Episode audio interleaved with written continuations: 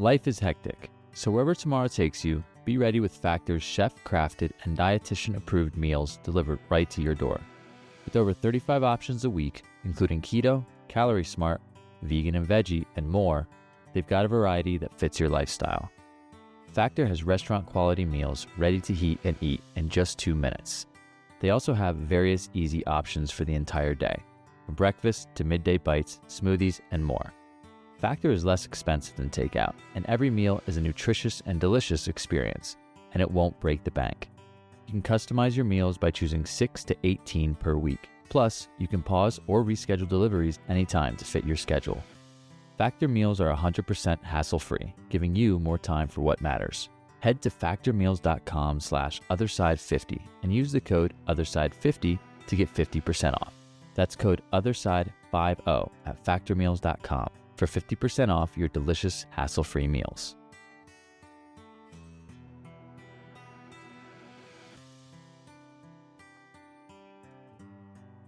So I'm Paul Northridge, and my near death experience happened when I was 14 years old. I basically have spina bifida, so that meant that I have been having many operations from zero to 16.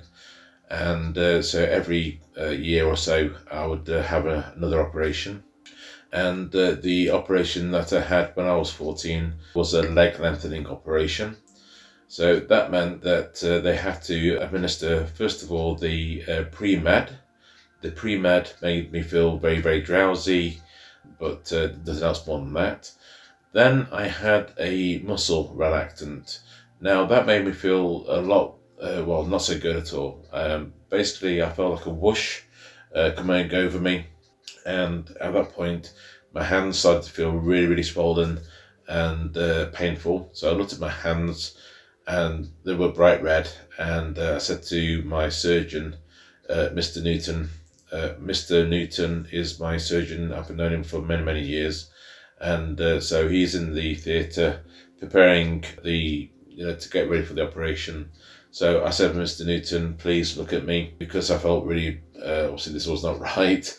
Uh, so Mr. Newton turns around uh, from preparing what he was doing and yeah, he then panicked. I saw him panicking a little bit in his face. And maybe my face was also red and swollen. Maybe it was, I don't know.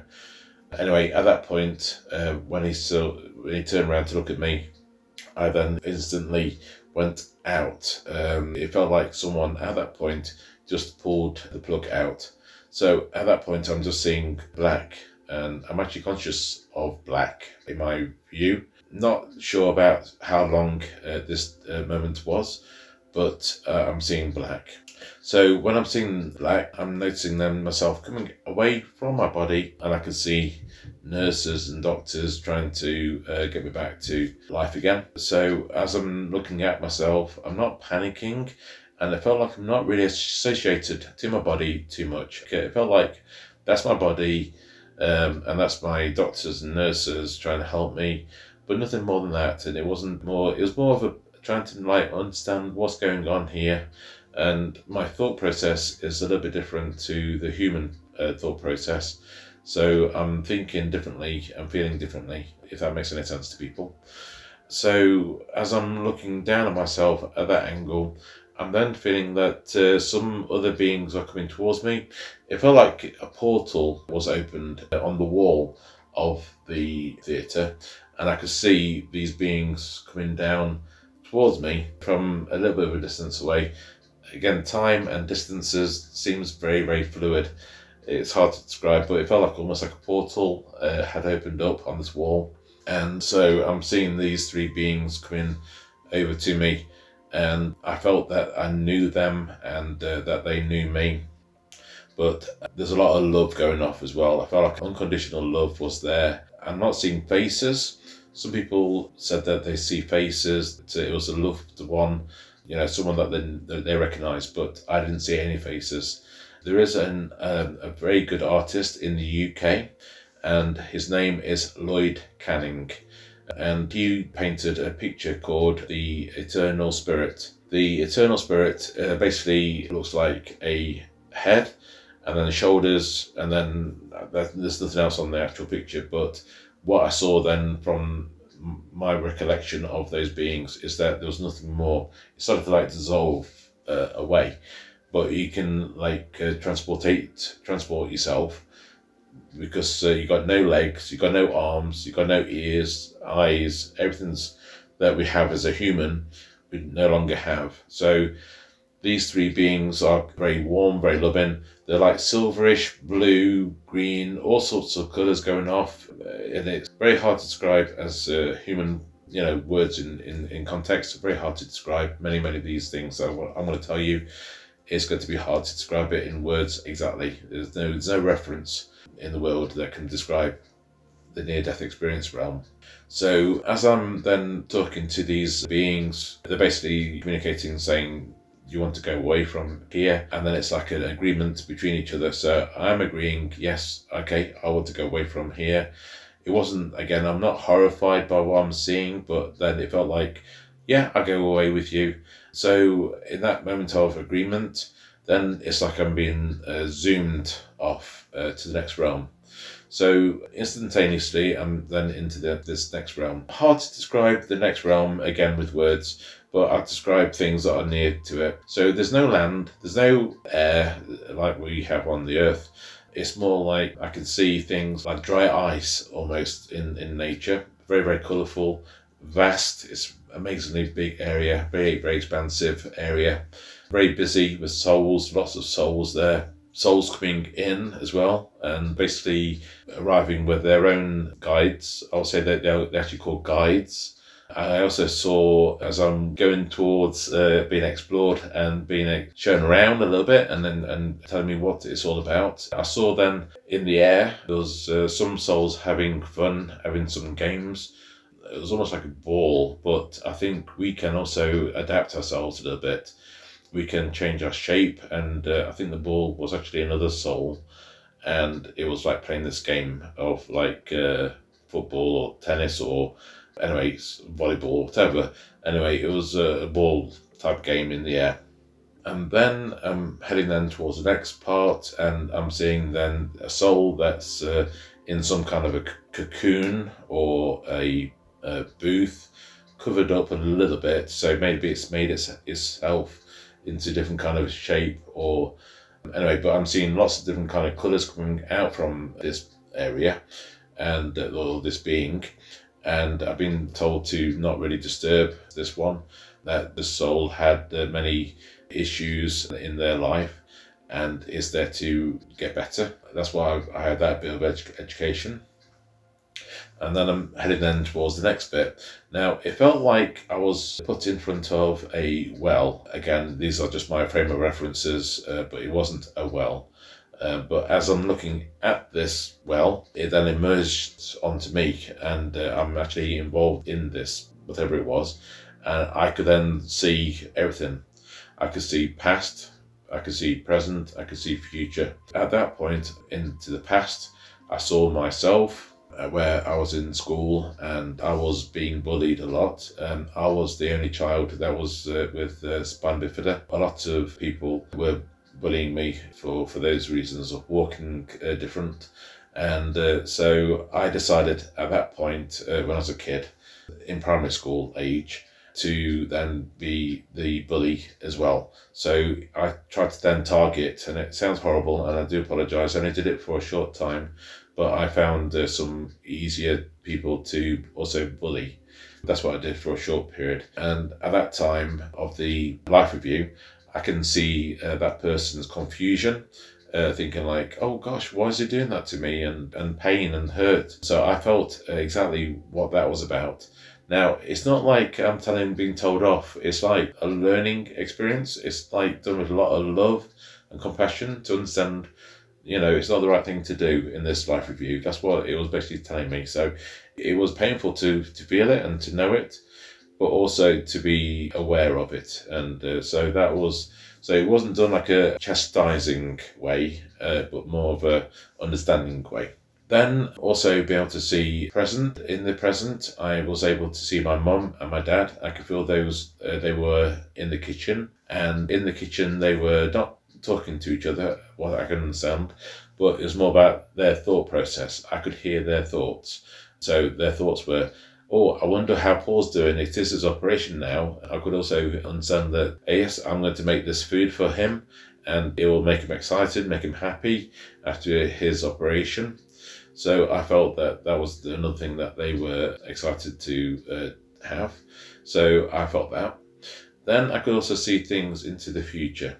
So into the future, I saw myself driving. On reflection, as a 14 year old, I didn't know it was a near death experience that I actually had, but it was very vivid and a lot of memories stayed with me even now. So from that memory was that thinking, uh, why am I seeing myself driving? Because I really thought that I wouldn't be able to drive at 14. I thought I basically thought that I wouldn't be able to drive because I thought that uh, because I'm problems with my legs, I can't drive. So anyway, I did drive it, started to drive at 17. And once I passed my driving test, I had this feeling of like, yes, I'm driving. And it was the kind of moment I saw in my near death experience where I was really excited and I'm driving. I also saw things like having a phone in my hand. It was a, a bad moment in my life when I was in my late 30s, early 40s, where I had a bit of a dark moment. It was this moment that I actually saw. But as a 14 year old, again, not being aware of what it was, uh, what I saw, but I thought, what was that thing in my hand? It was looking amazing. And because I was 14 at the time, and so it was like 1980s when it happened.